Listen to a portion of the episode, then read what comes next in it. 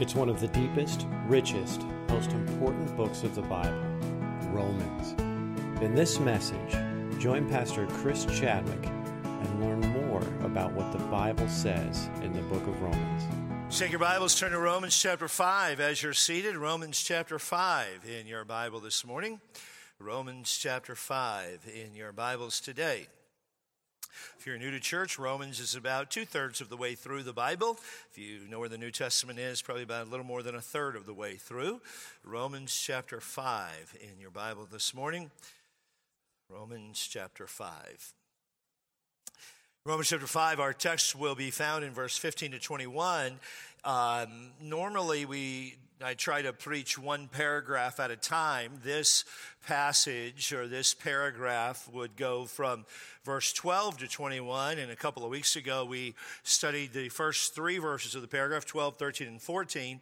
And in truth, it was a little bit long to try to get the whole thing in one service. So we broke it up into two distinct messages. But I do want to give you a little bit of background into verses 12 through 14, where the Bible says in verse 12, "Wherefore, as by one man sin entered into the world, and death by sin, so death passed upon all men, for that all have sinned. For until the law, sin was in the world, but sin is not imputed when there is no law. Nevertheless, death reigned from Adam to Moses, even over them that had not sinned, after the similitude," or in the same way, that's all similitude means, "after the similitude of Adam's transgression, who was the figure of him that was to come." Just to help us establish where we're going today, we need to remember that Paul is reinforcing the universality of death, or the reality that all men everywhere die. That's what Paul is reinforcing in verses 12 to 14. The Jews believe that, Paul goes on, but the Jews that he's dealing with believe that there could be no sin or death apart from the law, that sin and death only came from the law. They may have thought that Paul's claim in verse number 12 was a little bit outlandish and didn't make sense to them because they had been trained a different way. So Paul is affirming, if you will, the extent of sin, that it existed before the Mosaic law was given and that people were condemned for their sin. And because they were condemned of their sin, they needed to be a savior. Though in verse number, there needed to be a savior, I should say. Though verse number 13 says, there was sin in the world before the law, but sin was not imputed or put on the account of the individual before the law. Really, here's what Paul is doing. He's coming to the end of a section in the book of Romans, and he's helping folks to understand the absolute reality that sin brings death. That's just trying to help people understand. That's his focus. That's what he's trying to get them to understand. And if you were here a couple of weeks ago when I preached through this, it was not the most encouraging message that I've ever preached. Matter of fact, I think, I don't even remember what I titled it. It was so bad. But it was something like this. Death is everywhere. Everyone dies. And nobody left here that day going, man, I was really encouraged.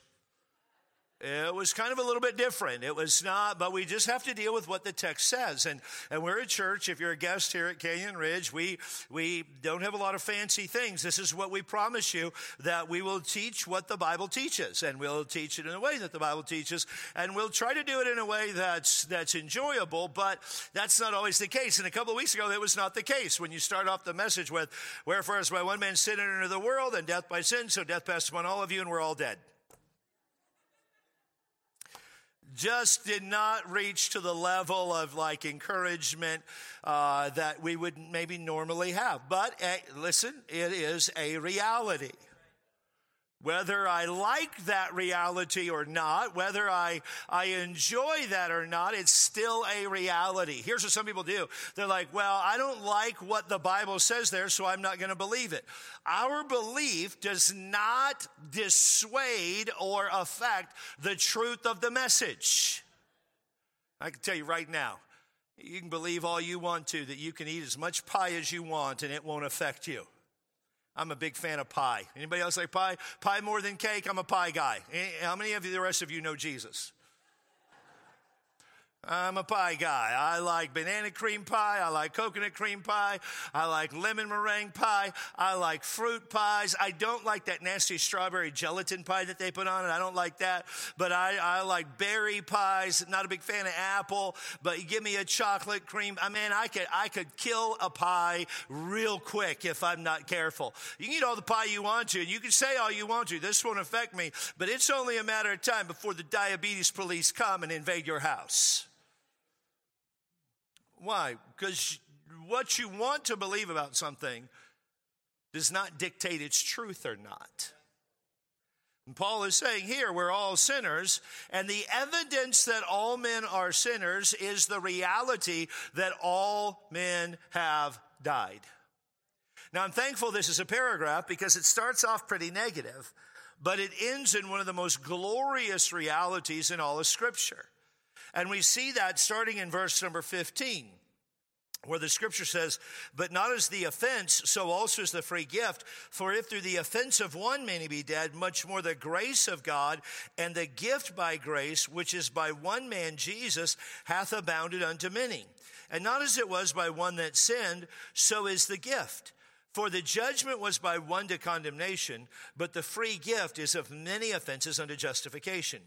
For if by one man's offense death reigned by one, much more they which receive abundance of grace and the gift of righteousness shall reign in life by one, Jesus Christ."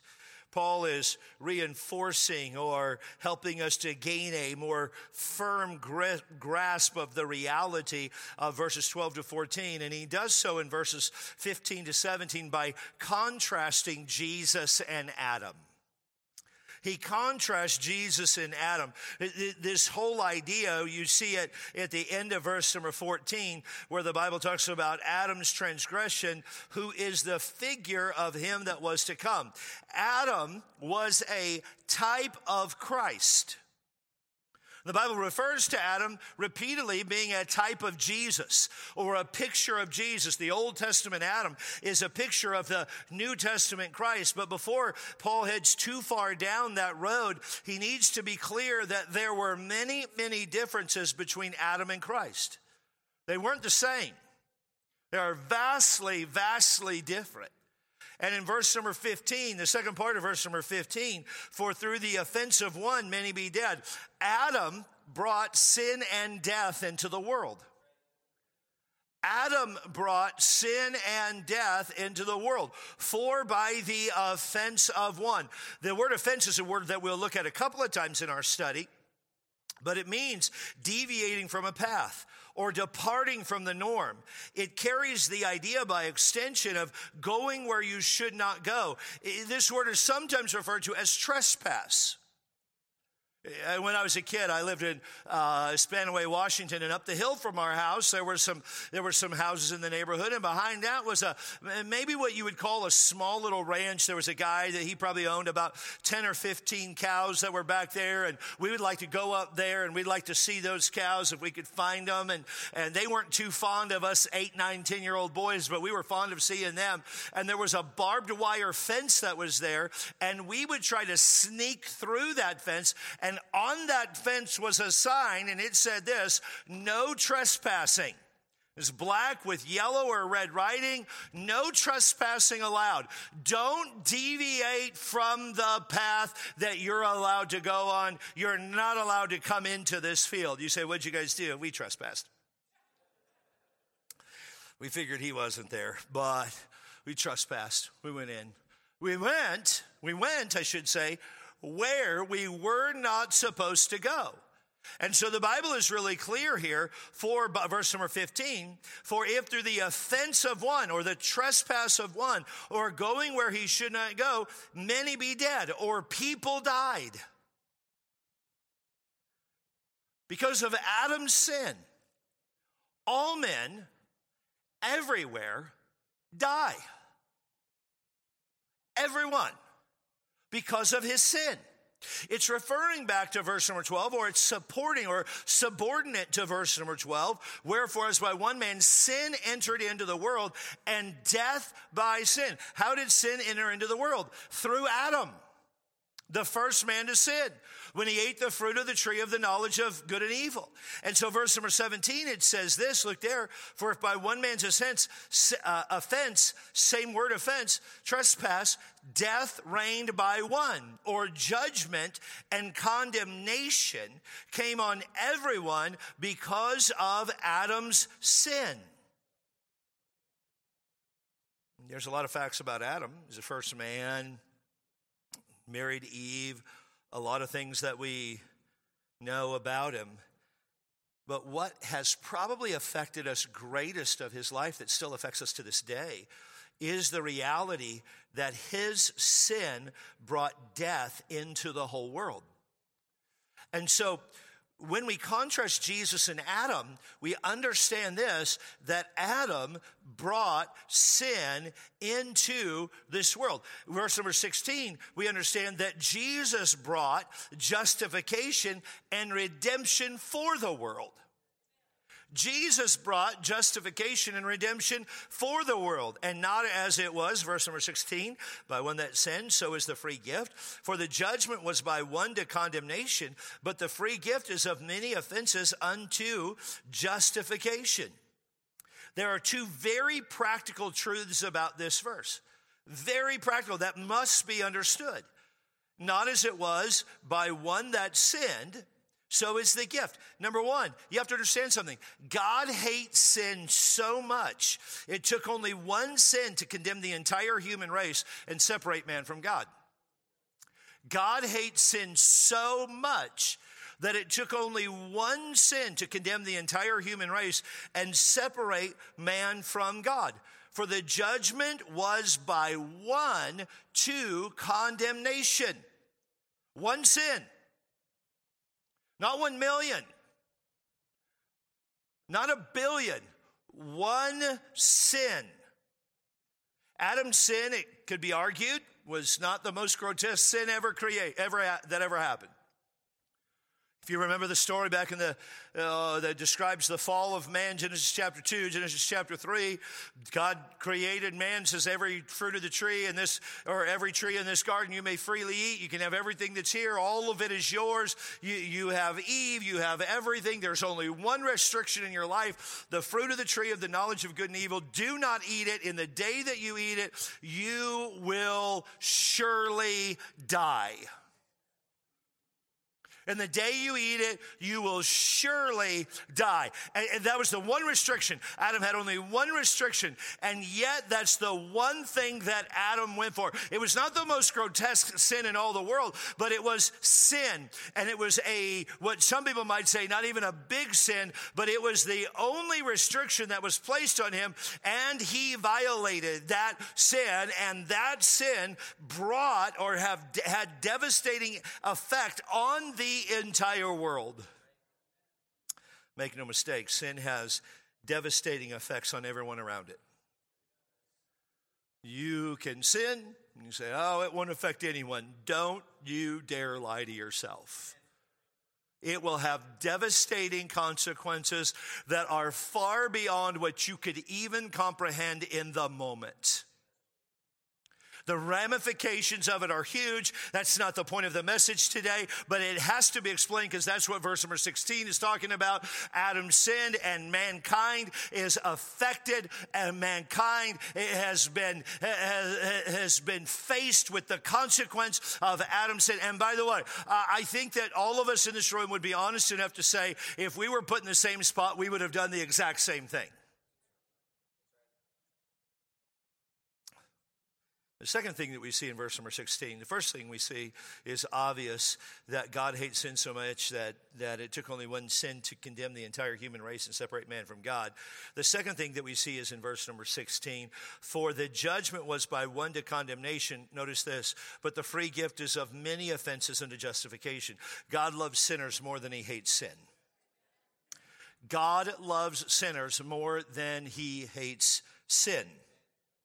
Verse number 16, for the free gift is of many. That word just means much in number or amount, or there were a lot of offenses, that word that we looked at earlier, a lot of trespasses. They were all there, and there was many of them, and there were a lot of them, and there were many offenses. But the offenses, the free gift of God rose in spite of the multiple offenses. God loves sinners so much, verse number 16, that he justifies them.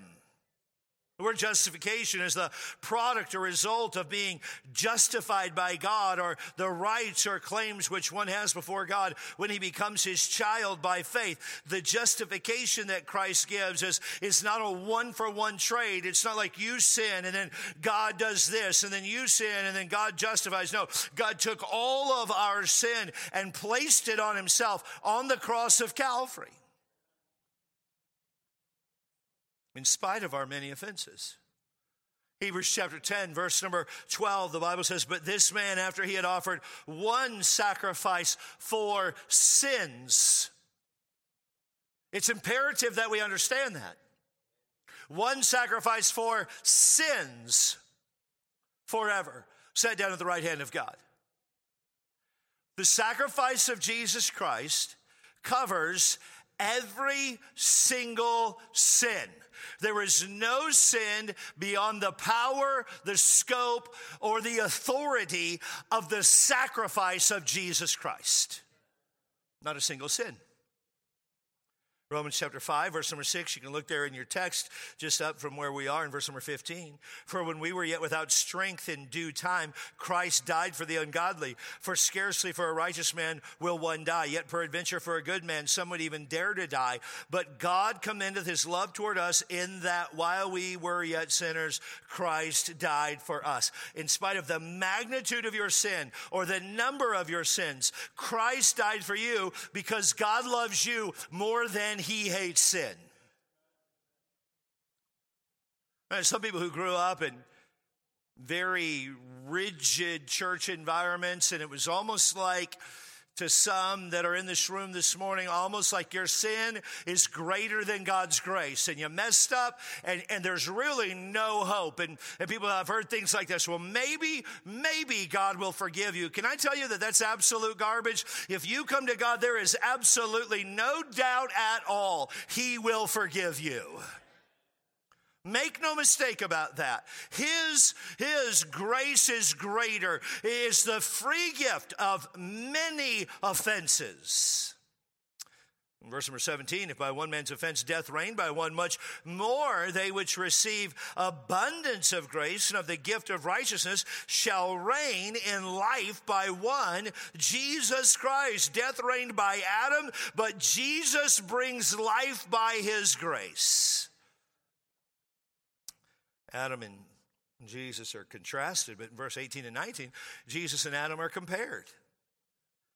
Paul is establishing a case. He's building. He's an attorney. He's working to a bigger point. He's helping us to get there. Therefore, verse number 18, as by the offense of one, judgment came upon all men to condemnation, even so by the righteousness of one, the free gift came upon all men unto justification of life. They're compared. Well, what are they compared? Their actions affected everyone. Their actions affected everyone. By the offense of one, judgment came upon all men. That word all is the word pos. It's the totality. It means totality, completeness, oneness came upon all mankind. We are all condemned because of Adam's sin. Therefore, by the offense of one, judgment came upon all men to condemnation. I mean, it's a powerful thought. Adam's sin affected everyone. It affects you and me today. I would argue probably the most devastating effects on our life. I think I'd win that argument. It affects folks because of one man's sin. Jesus, verse number 19, for as by one man's disobedience many were made sinners, by Adam's disobedience many were made sinners, so by the obedience of one shall many be made righteous. because of Adam's sin, I'm a sinner. But here's the contrast. By the obedience of Christ shall many be made righteous. Jesus, or the obedience of Jesus, brings righteousness. That word righteousness just means in right standing with God. It brings us back to a right standing with God. Well, somebody would want to make this question. Well, Jesus is God. Who does Jesus have to, which he is? Can I get an amen? No doubt. But who does Jesus have to obey?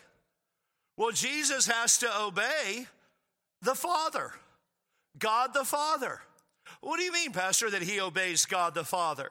Aren't they one? Yes, but they're entirely distinct. And they have different roles, and from the context of Scripture, it seems as though they also have different authority. John chapter 14, bring that verse up, would you? John chapter 14. I am the good shepherd. Jesus is talking here. John chapter 10, verse number 14. I am the good shepherd and know my sheep and have known of mine. As the Father knoweth me, even so know I the Father. Now, when Jesus said this to the Jews, it was scandalous because they're arguing any dude knows the Father. Anybody that says he knows the Father, he's a heretic. Are you telling me that he knows the Father? Jesus said, I know the Father and I lay my life down for the sheep. Notice what he says. I lay my life down. That's the free will choice to do exactly that.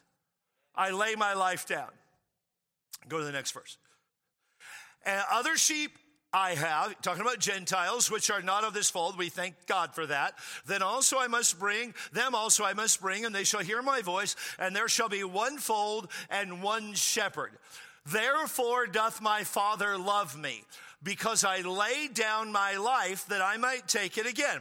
Again, Jesus is reiterating the reality that he's laying his life down. He's making the choice to be obedient to the Father. Let me just stop and say, obedience to God is a choice. It's a choice. We choose to obey. We choose to not obey. We choose to get up and spend time in worship in the morning or in the evening, but private worship with the Lord, or we choose not to. We choose to do what God tells us to, or we choose not to do, but Jesus chose to lay his life down. Go to verse number 18. No man taketh, talking about his life, no man taketh it from me, but I lay it down myself. I have the power to lay it down. I have the power to take it again. Notice what he says. This commandment have I received of my Father. Now, Adam was given one commandment. This is where they're contrasted. Don't eat the fruit of the tree of the knowledge of good and evil. Don't do it. Don't eat that fruit. And he did. Jesus was given one commandment. Do the work, John chapter 9, that I've called you to do, and lay your life down. And Jesus says, I've received this, and I'm going to do it, and praise God, he did it, and eternity has been changed for many, many, many tens of thousands, hundreds of thousands, millions of people, because they trust in the substitutionary death or the sacrificial death of Jesus Christ.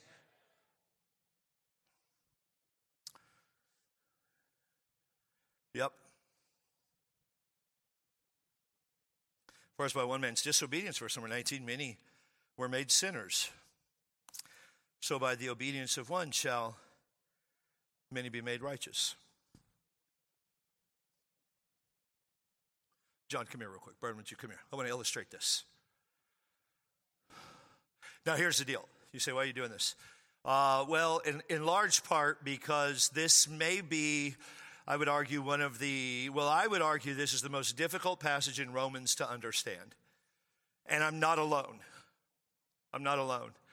I just thought I was dumb until I started reading a bunch of commentators who said this is the most difficult passage to understand, at which point I felt good because people smarter than I felt the same way. So you got to follow this with me, okay? Got to follow this with me. It'll be a little bit like junior high and a little bit fun. All right? If it's not fun, we'll give you, it's a money-back guarantee. It's a money-back guarantee. All right? So, come here. We're going to let Bernie be God. No, let's let John be God. He got a little too excited for that. He struggles with the Messiah complex already. So I'm teasing. So John's going to be God. All right. John is the Lord.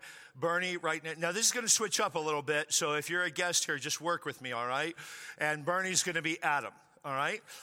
When man was created, just in case you're wondering what we believe, when man was created by God, man was, Genesis chapter 1, or Genesis chapter 2, beginning of Genesis chapter 3, man was in perfect fellowship with God. Perfect fellowship. The Bible says that God would come down in the evening and they would walk in the cool of the garden and they would fellowship one with another. It was an awesome, awesome thing.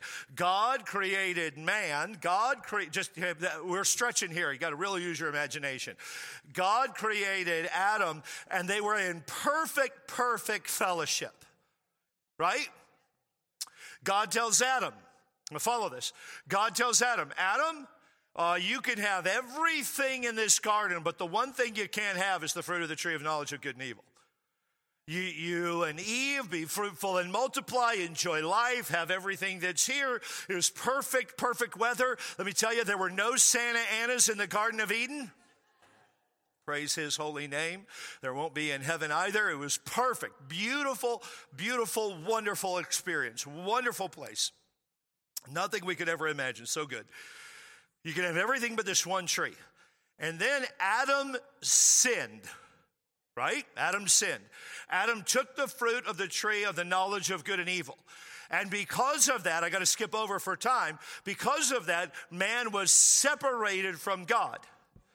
Now, man is over here, and God is still here. Adam brought sin into the world. And because of his sin, everyone has died, and death by sin. Everyone has died because of Adam's sin. Now follow verse number 19. Everybody is separated from God. We are, just to help you understand where you're at, you were born, Romans chapter 5, verse number 12, you were born separated from God. This is where we started. It is not where Adam started. Adam started in perfect fellowship with God. Are you with me here?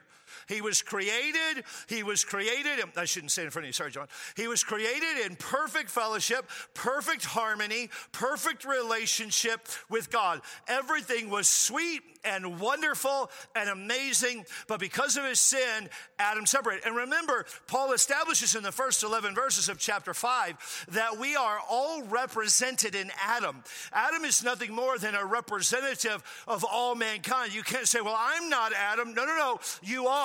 Well, I wouldn't have done that. No, Romans 5, 1 to 11 says that you would have and teaches that. So we are all now born in this condition.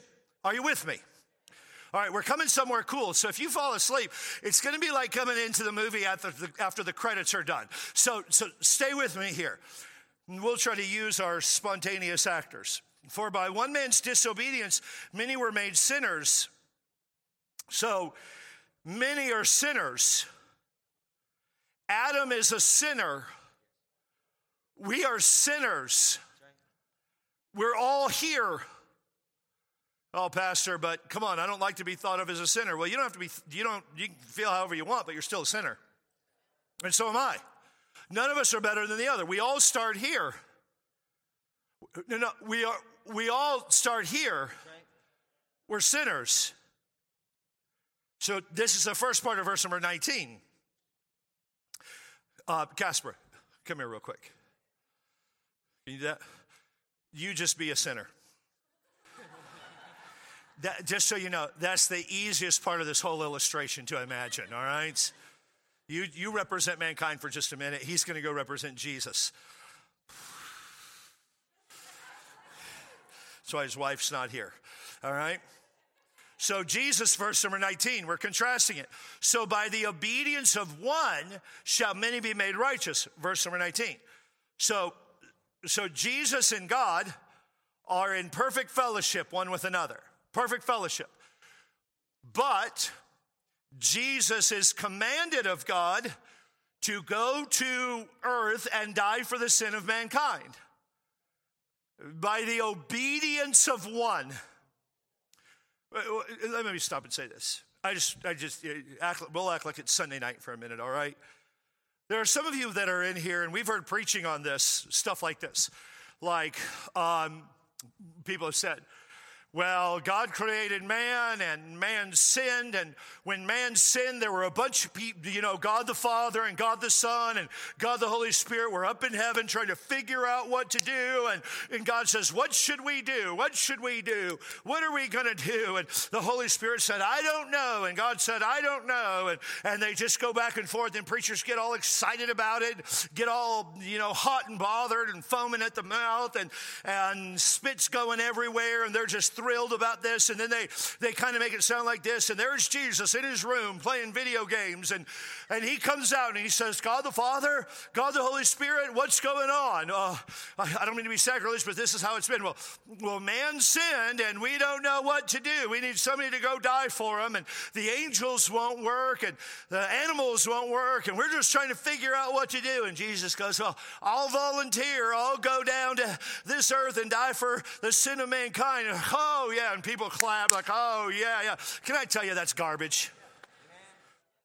The Bible says Jesus was the lamb slain before the foundation of the world. God in his sovereignty knew exactly what would happen with mankind. He knew exactly the choices that would be made. And God the Son did he volunteer? Well, there was no debate with the Father. The Father told him to go, and he said, yes, I will go. There was never any wringing of hands. There was never any wonder as to what was going on. No, Jesus was commanded of God to die for your and my sin.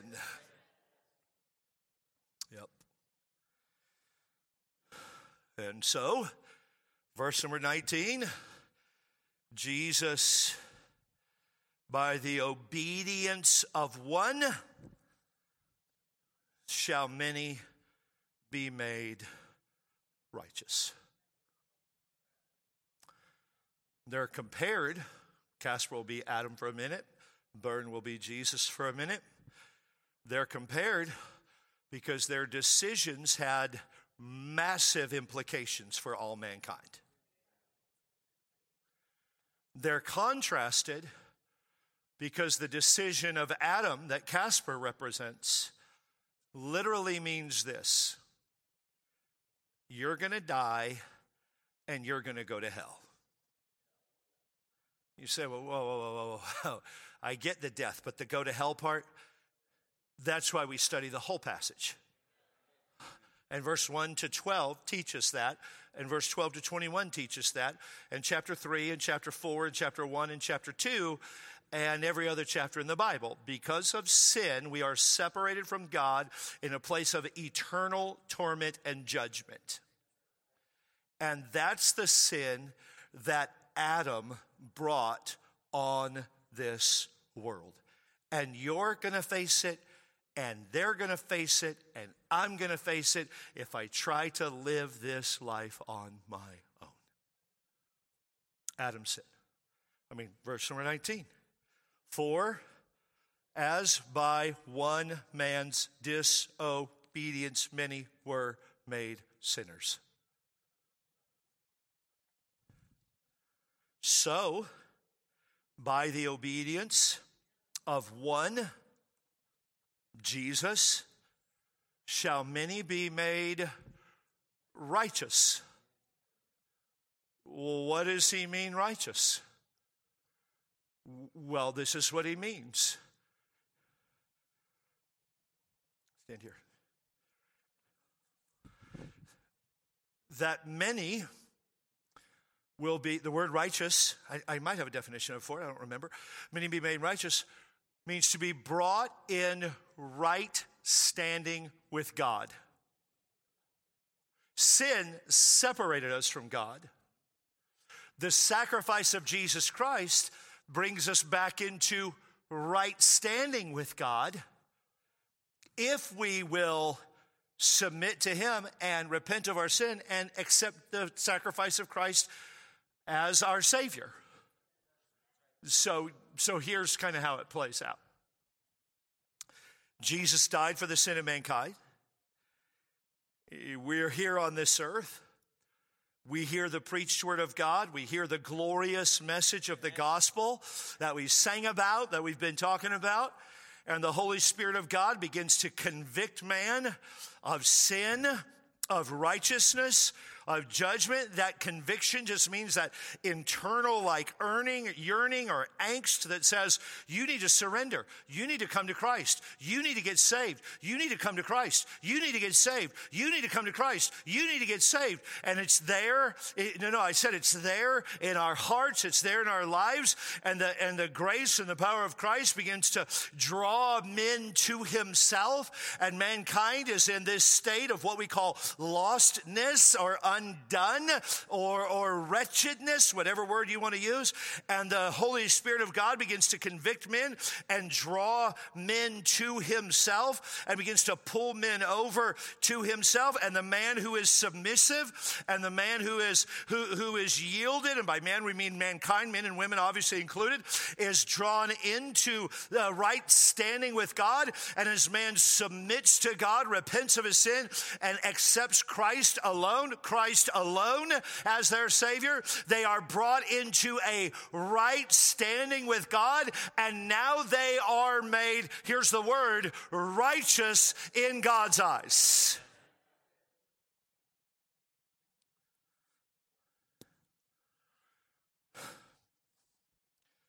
Well, wait a minute. Verse number 20.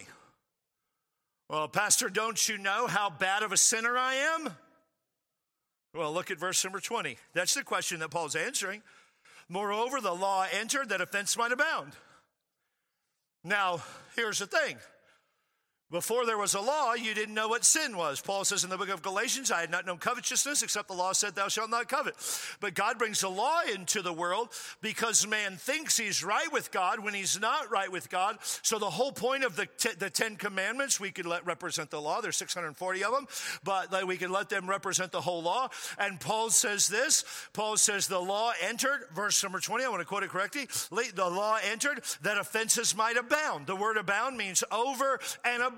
To have a lot of. And so man could say, well, Pastor, don't you know how many times I've sinned? Don't you know the things that I've done? Don't you know the addictions that I have? Don't you know how many porn sites I've visited?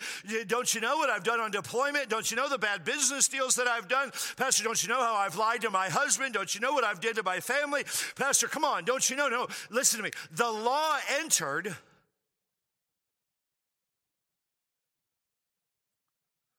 that offenses or sin or trespasses might abound.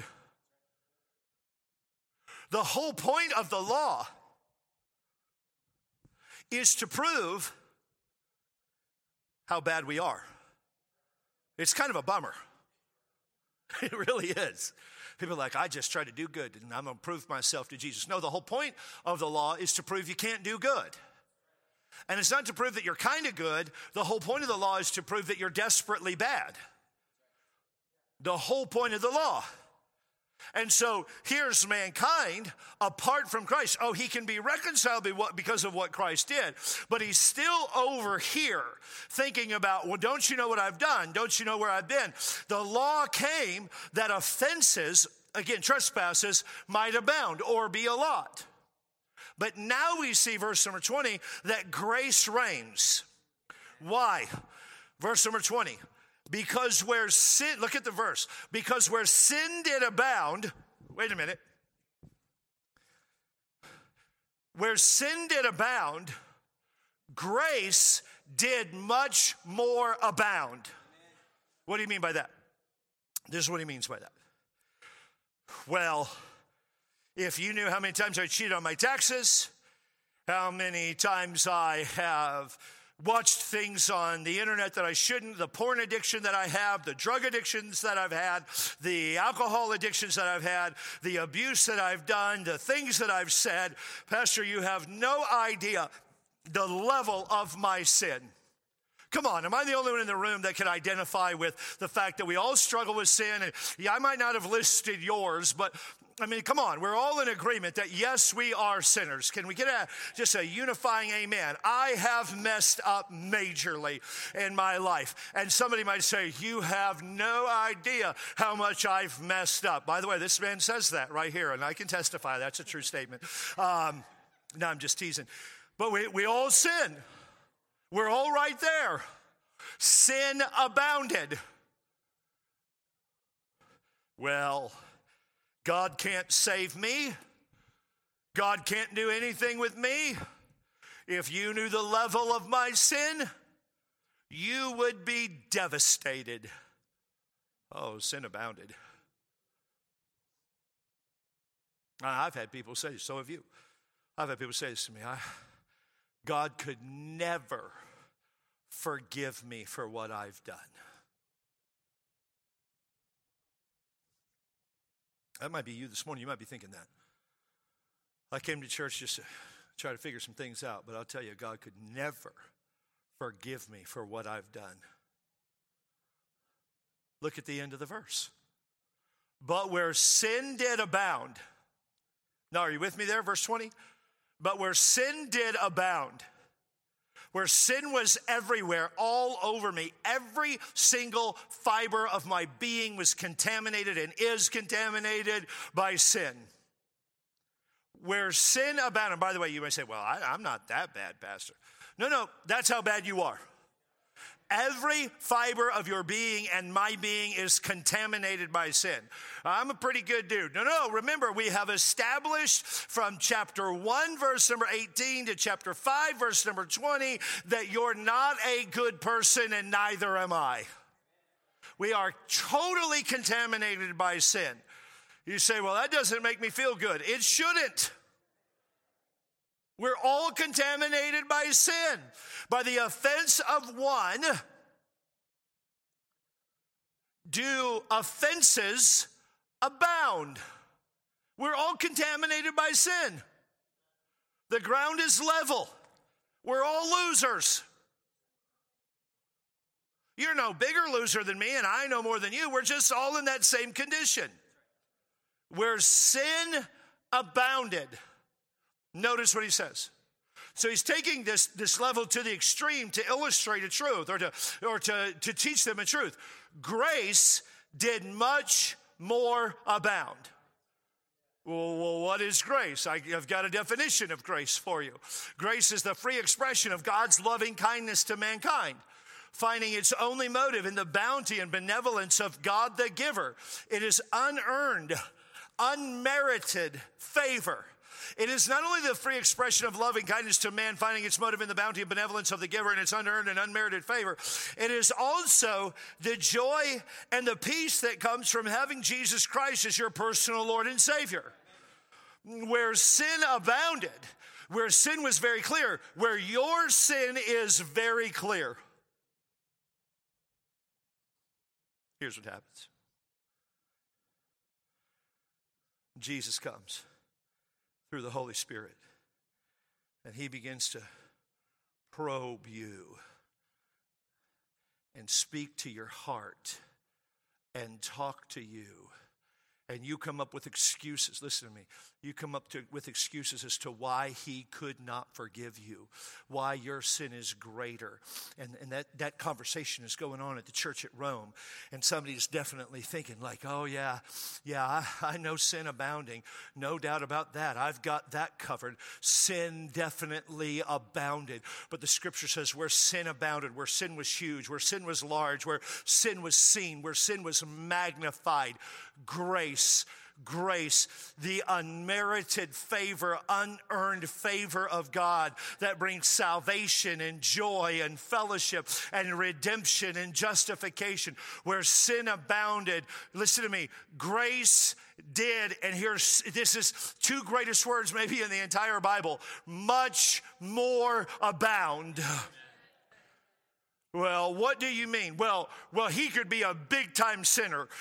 He is a big-time sinner. We all are big-time sinners, but he could have a lot of sin in his life. He could be the worst dude you've ever known. And here's what Paul means by that. No matter the magnitude of your sin, the measure of grace is always greater than the magnitude of your sin. So where you're from and what you've done and the things that you've not done or whatever the case may be, if you will come to Jesus, his grace is greater than your sin. And so Jesus comes and he graciously takes us. And if we repent of our sin and accept him as our Savior, he brings us back to, if you will, God, and we are now, listen to me, where grace did much more abound, we are now in a right relationship with God. Amen. Now, let me illustrate it to help you more. We're born over here, separated from God. This ain't a funny place to be. You die here, you spend eternity in hell separated from God. But because of the grace of Jesus Christ, who died on the cross of Calvary for your sin.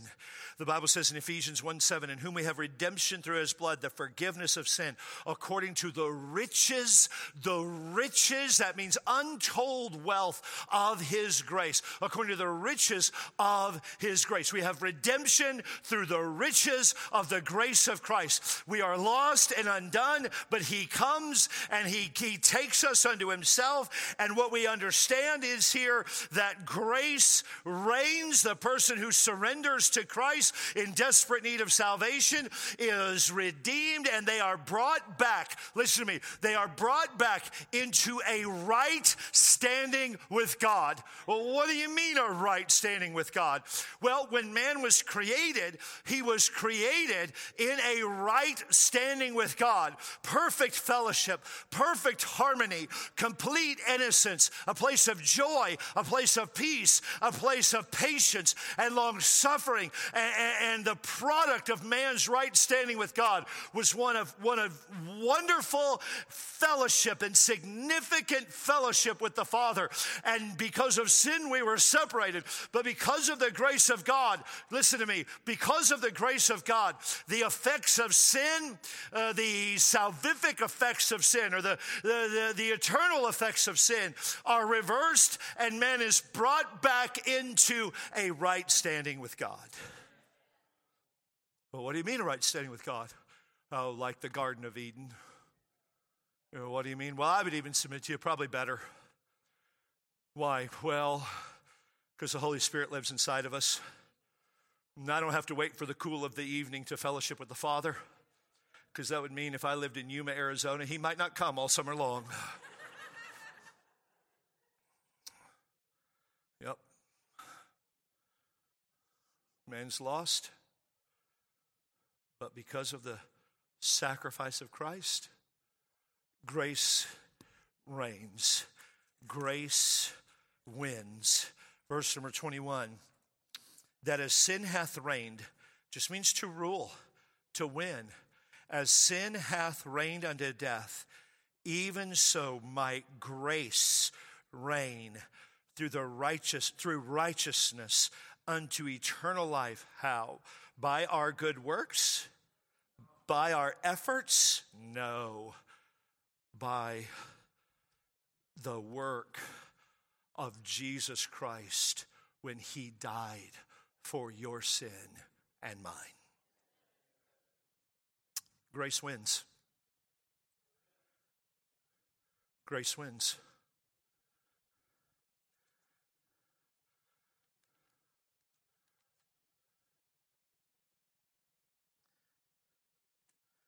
Oh, Pastor, I wish I could start it all over again. If I could live my life again, I'll tell you, I'd do it different. I would change some things. Are you listening to me? When it comes to salvation, the grace of Jesus Christ reverses the eternal devastation of sin. No, I said it reverses the eternal devastation of sin. Now, I know nobody in this church would do this. But have you ever watched TV late at night on the cheap channels? You guys know what the cheap channels are, right? They're come on. You're like, oh, we don't know. Oh, we got TV snobs up in here.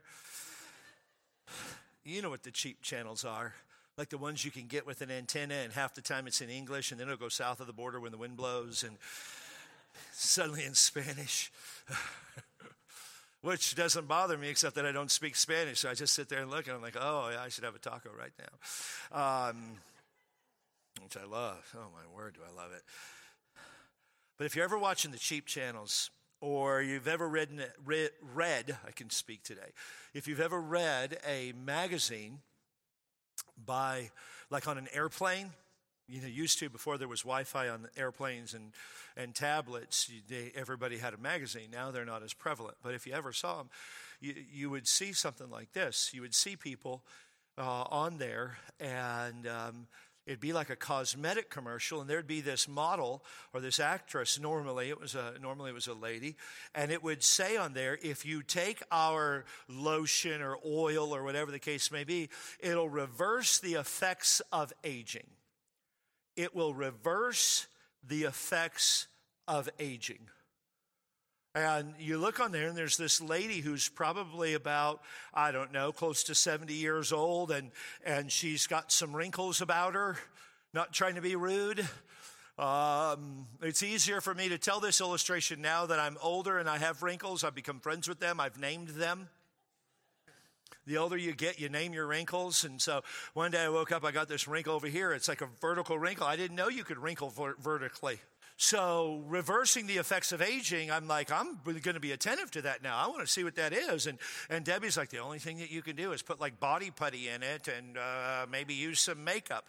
And I'm diametrically opposed to using makeup because I'm a man. Can I get an amen in here? So we say, well, Pastor, now that we're online, we need to yellow your face up a little bit. Well, then I'll get a suntan, but I'm telling you right now, ain't no makeup going on this face. But I named the wrinkles. We have them. It's the effect of life and all of that. But, oh, you can reverse aging. You can reverse aging. It'll reverse the effects of aging. And so then you read the fine print, and it's like, okay, you've got to use this special serum, and you've got to put it on. I'm so stupid. I just thought, I'm going to see how this stuff works. So I bought some. I went online where you can find out everything. And I looked around, and I found some stuff, reverse the effects of aging. So, Nate, I put some stuff on. I bought it. I paid, like, good money for it, and I bought it. And I'm the type of guy, listen, I'm just going to read the headlines like, oh, yeah, I'm not reading the fine print. And then I got it, and I read the instructions, and this is what it said. You have to use this twice a day, every day for 8 weeks, and maybe you'll see an effect on it. And so I began to think about that every day, twice a week for 2 weeks. That's a lot. And so I went back and I started looking at the pictures of the people who had tried this stuff. And they looked about 70 when they started, and they'd been using it for weeks and weeks and weeks and weeks and months and years. And instead of looking 70, and I've got no problem with this, they looked 68. I thought I'd look like 9 again. Like people say, oh, like use this, it'll help your hair grow back. Man, you ain't ever going to look 15 again. It doesn't really reverse the effects of aging. It might slow it down, but it doesn't reverse the effect. You still have the effect of aging. But can I tell you something? The grace of Jesus Christ reverses the effect of sin. And if you will trust Jesus Christ alone as your Savior, He will reverse the effect of sin. And the fact that you're struggling, despondent, and in despair, and discouraged, and defeated, and there's depression and anxiety in your life, you're like, I don't know that there is any hope. Can I guarantee you there is hope? And there's hope in the person and in the work of Jesus Christ our Lord. But my sin is great. Yep, it is. But His grace is greater than our sin. It's the marvelous grace that we just sang about of our loving Lord, freely bestowed on all who believe. Do you believe today? Have you accepted the free gift of Jesus Christ? If not, the Bible says today is the day of salvation. Today is the day of salvation. Thank you for listening. Hear more messages today at canyonridgebaptist.com. If you're in the San Diego area, please join us for a service. We meet on Sundays at 8:30 a.m., 10:30 a.m., and 5 o'clock p.m. Pacific Time.